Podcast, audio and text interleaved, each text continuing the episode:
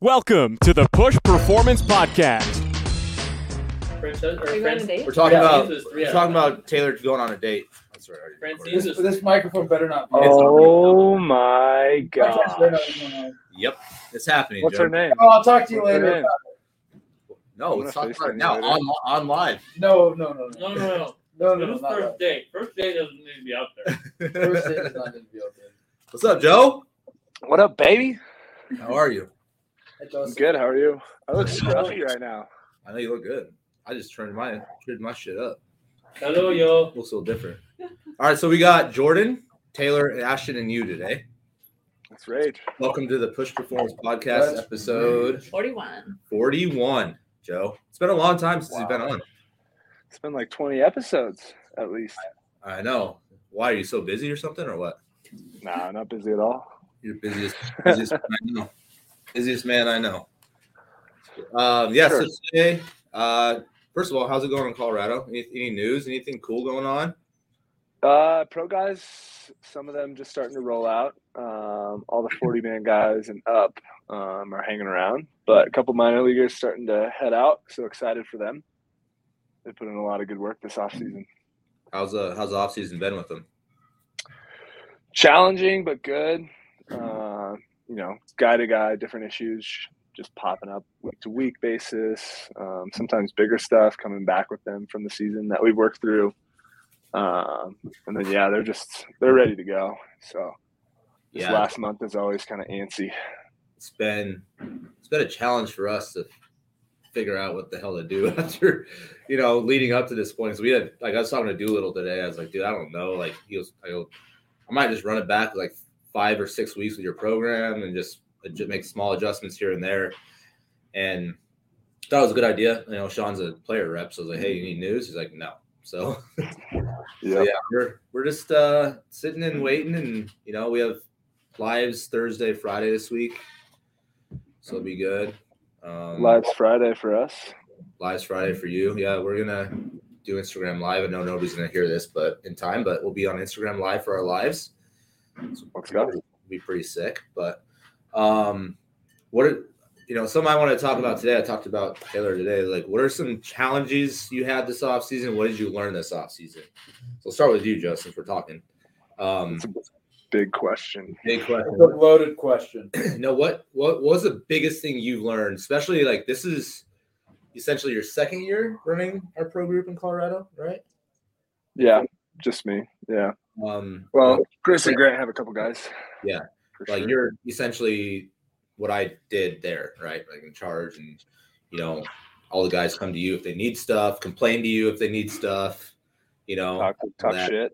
talk shit like yeah you get the brunt of that i get it now badly So, um, you know what what was uh what did you learn this off season? I guess what how did you become a better coach? I would say, I mean, overall communication and allowing each guy to have some input or more input into their program this year, uh, whether it was day to day basis, program to program, um, or just generally throughout. You know, how do you feel today? Um, what can we change up? What did you like? Um, and implementing more of that instead of you know, not that I was necessarily in the past my way or the highway, but um, definitely listening more to guys and what they feel um, versus what I'm seeing, and then kind of molding this hybrid together of you know my ideas and their ideas. Sounds like a conversation we had us three had earlier, right, Jordan Taylor? Yep. That's literally that's what exactly what we talked about. Good. That means we're I'm doing my job, guys. I'm doing it. We're we're in sync. We're in sync. How about, how about you, Taylor? Um, I know you. I know you mm. have an answer for this. We already talked about it. So yeah, yeah. Talking of, like, yeah, one of the biggest things for us, at least, just because we've had, we have so many guys that throw. Well, just because we have so many guys that have to throw live and throw bullpens and stuff like that. So some guys' days have kind of got thrown off. So rather than throwing Monday, Friday, which would it would be nice to be able to keep like a or a Tuesday, Friday, to be able to keep like a nice weekly schedule because we were talking about like the perfect schedule would be like being able to lift Monday, Wednesday, Friday with movement days, Tuesday, Thursdays. Um, which we get away with at the beginning of the which yeah, which we can get away with. That's but- why that was structured. Yeah. it was structured that way. yeah, and so like trying to be able to adapt to guys that like for guys that may throw bullpens Monday and then throw live Thursday, or guys that throw pens Tuesday and then live Friday. So trying to just sync up guys' high days with their high days, but then also looking at like, okay, what I put into like maybe their Monday lift, like they're back to back, the days that they lift back to back, like looking at exactly what I put in both of those days to make sure they're not hindering each other, but they're more so just building off of each other. So looking at looking at that has been definitely something that I've come across this offseason, probably more so than last offseason. Um, with as many guys that we've had, but trying to yeah, trying to be able to adapt and then kind of build an effective program based off of the days that need to correspond with their throwing. So yeah, that's the, probably the biggest thing that I've gone through and learned probably. think it's like the- like Joe, you said communication, right? With the Mhm. athlete too. Like it's like a scale of like red, yellow, green. Like how are you feeling? You know, like you feel it red day, yellow day, green. day. I don't personally use that, but it's like kind of that concept. Yeah. You know, I'm like, how do you like I my guys get especially Pavin Smith. Like I ask him 300 times a day, like, how you feeling? How are you feeling? Are you ready? You good? He goes like, yeah, like everything's been great. You know, so just like having feel like feeling their energies, feeling like their their drive for the day too. Like, Yeah. you know, it might be a high day for them, but their energy level's super low. It's like, hey, let's take a step back. Let's you know cut your sets or cut your reps or s- skip it and move to tomorrow or you know what I mean. So like you know, let's not waste a good day that I put a lot of energy into, like as a coach, right? Yeah. And we can push a day, you know, might screw up a little bit if they're gassed or fatigued right after a bullpen, like they might not want to throw a bullpen, you know, Lift. like they might- sorry, sorry, they might not want to lift, Yeah. you know. Um, so it's like just that that communication side of it, or you see how they're going through their workouts, right? Like they just threw a bullpen, they started off hot in their lift. You get to their D block or their E block, you're like, all right, you're good. Like this, we're shutting it down now. We're done. Yeah. You know, just having feel for for that energy output, energy level, being aware of their CNS, all that kind of stuff. That's something I've learned. Like that's my thing for this year is like learning how to read the athlete better Mhm. right? Looking looking like body language, how like how they're acting, how they respond to certain certain things, why they respond in a positive way, why they respond in a negative way, and then not just asking a simple question like a good yes or no question, Yeah. right? Good or bad question. It's like dive down into the answers, get in the nitty gritty of it. You know what I mean? How you, Jordan? In the event of not taking Taylor's answer, to not take Taylor's answer, I mean, being creative, um, I think was something that I like improved upon a lot, a lot this year. Like obviously still learning and like to talk to guys and just read how they're going and how they're doing, but being creative, you know, because a longer off season for some guys, shorter off season for some, right? So you have to be adaptable to the situation. You have to be creative, and like what you had planned might not work. The the long term, like when you when you when I in uh, December or November made a plan for whatever athlete, it might have changed somewhere around the around the line. Or we two weeks we have to scrap it and do something else, or we're not actually getting our adaptation, so we got to change something up. Um, and at the same time, finding stuff for guys that have now been here since the end of season and they've been here the entire off season.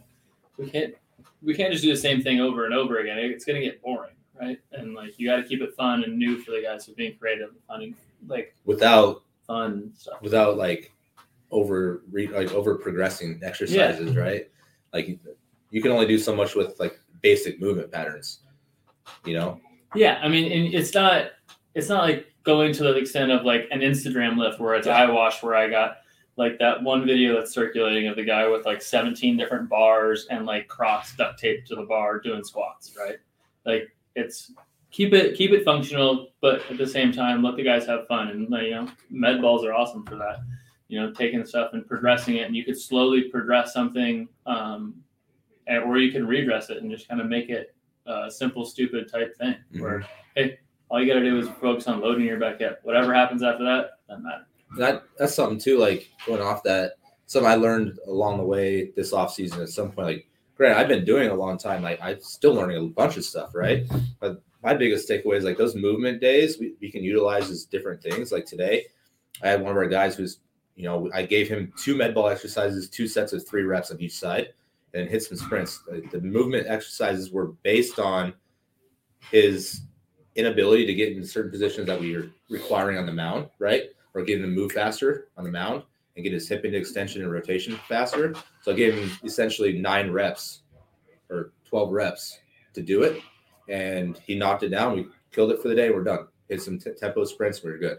You know, um, so just like utilizing the efficiency of what we can do instead of just mm-hmm. using only our movement days just to just to move around, right? But just having a reason for those movement days. Yeah, and I think like going off of that too, like in the beginning of the off season, those movement days can be a little bit more general, just basic med ball circuits, just stuff to like get them moving because their lifts are going to take care of a lot of that like individuality, like the recovery stuff to start the off season, and then as we go, like as the lifting starts to ramp up, throwing starts to ramp up, you can get more and more specific with those movement days. And they get even they can even get shorter, just less of them, less less exercise or less movements, but more like targeted movements with the with those exercises. While conserving their CNS because they're going max effort on the mound, especially Mhm. with guys throwing live tomorrow and live on Friday. yeah, Right.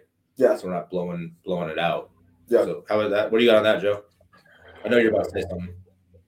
Yep, a lot. Uh, not a lot, but um, yeah. Recently, I've been you know giving a lot more freedom to my guys on their recovery days based on you know mechanical things that they're feeling. Um, you know, working on different cues that they see on the mound. That translation over to the gym side. So, I had an athlete today. He feels like his adductor isn't working great on the mound. So tomorrow, we're just going to hammer the adductor, get it functioning right, and then move forward. And that's his recovery day. Yeah, I mean, it's just not throwing shit at a wall to see what sticks, right? It's like you're able to dissect things and you know for a reason now, and give them the reason why, right? Athletes at that that at that level love the why. You know what I mean? And mm-hmm. you know, going out to our high school kids, I wish the high school kids would ask more questions on why are we doing this. Truthfully, you know, it's more so it's like, hey, here's my program. I'm just going to let you coach me through it and not ask questions. You know, Yeah, and there's definitely a lack of ownership um, with some high school kids on that part. It's just kind of like, give me what you want me to do, and then I'm just going to go do it, and that's it. There's no real great. conversation. Us, right? They trust us. Yeah, But like But- we, my best analogy is like, I program for you, but I don't know how you feel, right? Mhm. Like I see, I see what I see it, but I don't feel it. So the best, the best way for me to get the best of it is telling me how you feel and what you feel throughout that pattern, what your needs are, what you're craving, right? It's like a diet. Like no matter how, how, how healthy you eat, if you feel like you need an ice cream sundae, right? Your body's craving it. That actual ice cream sundae is going to do well for you because physically and neurologically, it's going to strike a stimulus and it's going to be good for your body. You know what I mean? And you won't crave it as much, you know? So, um, I know Taylor, you do a really good job with just prescribing a lot of arm farm patterns and stuff like that on movement days, right? Um, I know Shelby Miller was making fun of you today. Or no, is it Shelby? I don't know. Oh, Tight. Bueller? Was Bueller? Somebody's making fun of you today. I don't know. So he's doing he was doing bicep curls and like somebody said it was eye wash. I wasn't doing Or no, bicep curls today. Oh, it was I Griffin done- Jacks. So Griffin Jax was doing bicep curls and somebody said it was eye wash. Oh, yeah. I was like, little arm farm action never hurt nobody, you know? Great for the ego. Yeah, Griffin, especially Griffins. feed the soul, baby. Huh? Feed the soul, baby. Yeah. Um, next question, Joe. What has been the biggest challenge for you this offseason, minus the lockout? Um, yeah, you can't use that excuse. That's a big challenge, right? But you know, could it be on the programming side of just communication side, working with Next Era? And what's been the biggest challenge for you as a coach, and how have you overcome that challenge? Yeah, so last year, kind of, I, I mean, took on most of the pro group. Um, everyone was pretty stagnant, like staying home, uh, whether that was COVID or whatnot. But this year, there's a lot more travel. Um, so just with guys and their scheduling, um, trying to mix in, you know, maybe a deload week on a travel week um, versus what equipment do you have in Portland or Mexico. Um, so trying to blend in what you want versus what they have. I just usually tell them go have fun. See you next week. In They need- Mexico, they, they have need lots that of time. Coronas to lift up. A lot of, Yeah. 12 ounce girls. they do. They do. How are you, Jordan? What do you got on that one? Oh no. Um, Oh no! It's usually Taylor than me. I Um, out of order. this Just time. Spark, No, this time. spark up, spark it up a little bit. don't know. Getting me ready. Um, what was the question? What did I? What was the biggest? What's your thing? biggest struggle and have you My biggest struggle listening uh, to, to, to DJ. Um, We know you don't do that. uh, honestly, the biggest. biggest struggle was just like having everything, um, like understanding the, the longness of the off season, right, and not like just being patient and not saying like we need to have this and we need to have my desired adaptation or we have to fix the problem now, right? Like really just trusting that hey, like we have four or five months to fix this. Like let's take our time, do it the correct way, set a good foundation. That way it's gonna last. Because if if I quote unquote fix it in a month, then odds are we're gonna end up back at square one probably before he even leaves or So shortly the- after. So what's the conversation look like with the athlete to get them to give you a month, two months, three months to fix what we're working on? it's just explaining the process and explaining my runway of like, hey, like our our plane taking off is gonna be XYZ, right? Like so hey, you need to work on being able to hip hinge better and load better down the mountain, right? So we're gonna start like just against gravity and like take everything else out of it and work on pelvic control. And then then we're gonna go bilateral pelvic control, then single leg, and then you can, can like go out through like my little the runway I choose, um, based on kind of how he's progressing, and go from there. Like that would be kind of how I would do it and explain explain the whole process to him, and just say, hey, like this is what I want you to feel, and this is what I want to achieve. And if we're not feeling it, let me know. That way we can change up and you know make a different uh, like go a different way, choose a different exercise. Um, because at the end of the day, even if, if, if it makes sense on paper, but he's not feeling it, then we're not getting. Well, I think that's where like an assessment or in our assessment process is really important, right? It's like majority of the guys we're working with, like they move really well, right? We're finding out how to program for them through their body movements, all that stuff. But at the same time, like that conversation piece we have with the athlete is very, very important, right? Where it's like, hey, like you're lacking, you know, extension, right? In your T spine, you know, that's why you're lacking your layback, and it's probably due to your pelvis kind of thing, right? Mhm. Walking them through that and saying, this is where we're going to start and this is where we're going to finish. You look at their goals, their goals usually coincide with what you see in their assessment, Mhm. you know, and just talking them through their goals, talking them through their injury history and the way they like to train, the way, why they like to train the way they do. And, you know, spend some time more, more of the conversation piece. That's something else I've learned too like this year is spending more time on the conversation versus the actual portion of the movement portion of the assessment. You know what I mean? Um, Yeah, I love I love starting my assessment by literally just sitting and talking. You gotta get to know 'em, talking to somebody for ten minutes. first of all, hey, do I want to work with you? you know, or am I going to have another coach work with you, or are you going to go to a different facility? Like, Mhm. not to be mean, you know what I mean? Um, so that's something that I've really focused on, and is getting that buy-in from the athlete right off the bat. Is just having that conversation on on assessments. How about you, Taylor? Um, I think one of the things that I've, or like one of the tougher things that I've had to deal with is just guys being at the facility all day between like guy and like trying to structure lifts based off of like how long guys are at the facility. So whether they're they're here for like for example, like a guy will come in, do his A block, he'll hang out, foam roll for a while, ping pong, and then he'll throw, do his throwing, take like Play 30, more ping pong. 45 minutes to throw. So like just trying to like I know what we're manage talking about.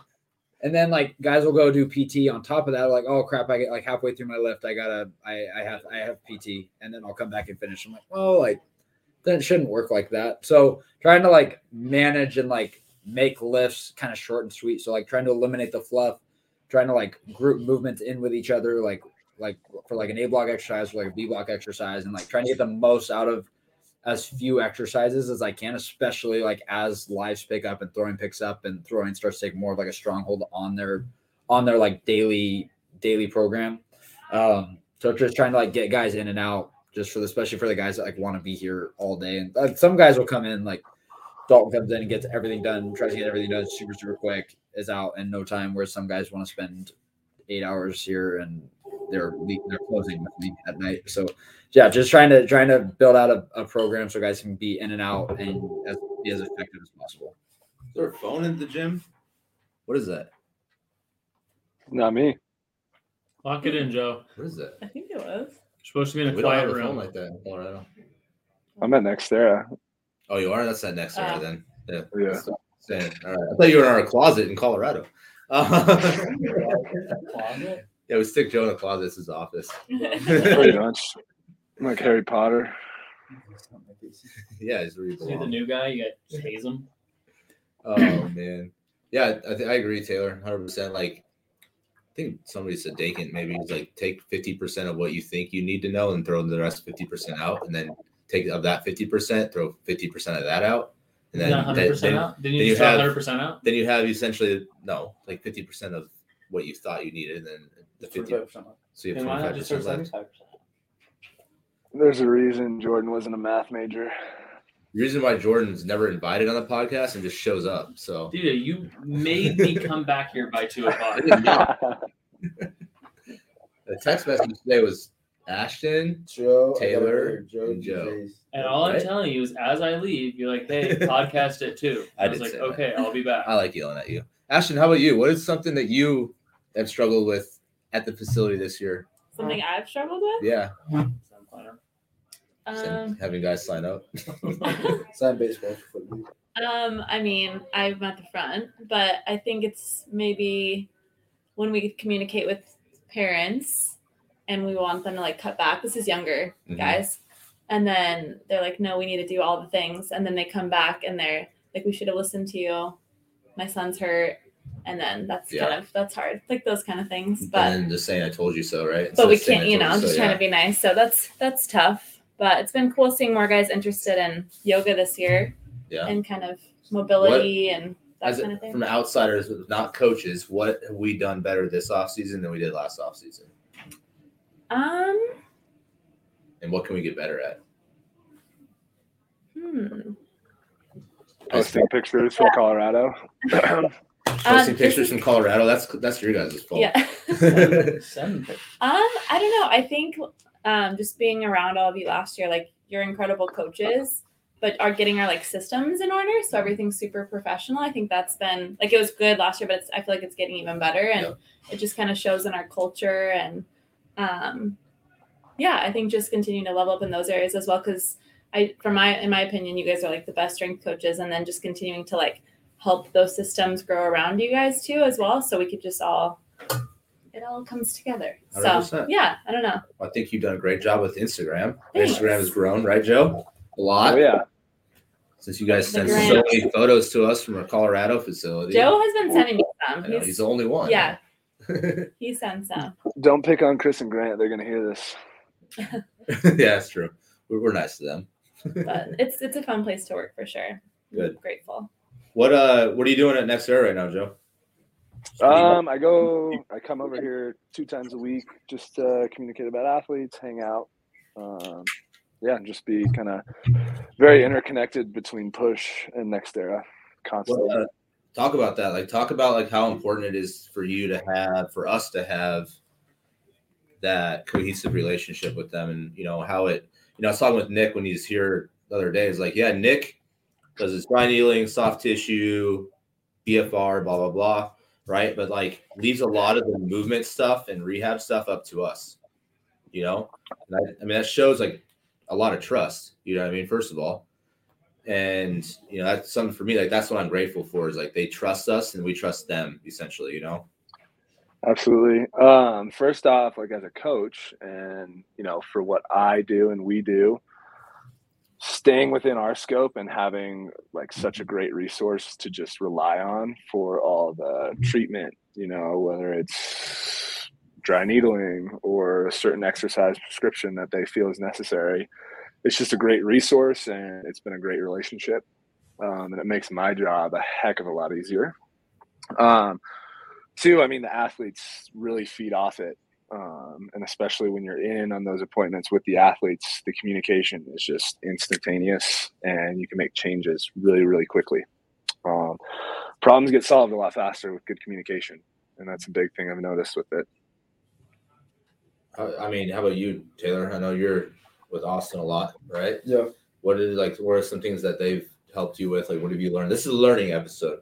What have you learned from the PT side that you're able to transfer over to the strength side and movement side, movement quality, skill specific side, all that stuff? Yeah, I think like on the strength side, I'm really, really good at like looking everything at like a whole, like looking like the body as a whole, or like the upper upper half as a whole, or lower body as a whole. So I think like one thing Austin does really, really well is like what he probably does better than I do at least is looking at like things in like small pieces, like muscle related and like the function of like this muscle, and then getting kind of working like proximal, like distal, more global and more global.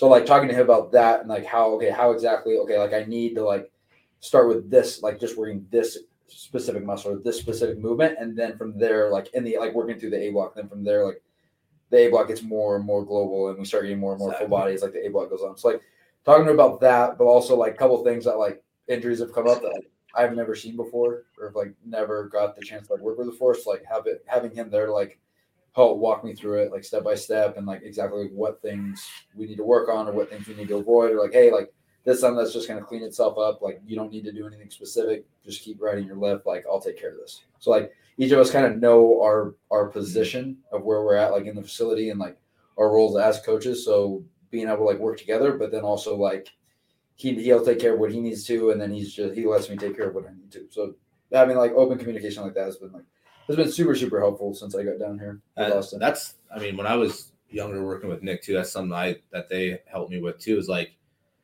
I looked at the same thing, like the upper body is one piece, lower body is one piece. Didn't really care for the pelvis too much, like understanding that. I was like, oh, it's all about the shoulder, all about the shoulder. You know, didn't care about like the ankles, the knees, the hips, you know, the thorax is just the shoulder and the the the, the scap, you know, and like taking like that's how I look at things. Obviously, is like piece by piece approach of like dissecting certain or like organizing to certain things, dissecting certain things, and getting to the end answer end result. And like what muscle moves what what joint, right? What joint is also involved with it? What muscles also involved with it? Synergist muscles, right? So like understanding like, hey, I need more pressing. Like baseball's not supposed to press. I'm doing air quotes for the podcast. Um, you know, like baseball's not supposed to press guys like bench press or landmine press or bench press or uh, dumbbell press or whatever. It's like at the same time, like a lot of guys need more presses than they do, do need pulls, right? Um, just the way their body's structurally built. And that's stuff that I've learned along the way is understanding that like it, it doesn't need to be a two to one pull to press ratio or whatever, you know, people say back in the day, you know?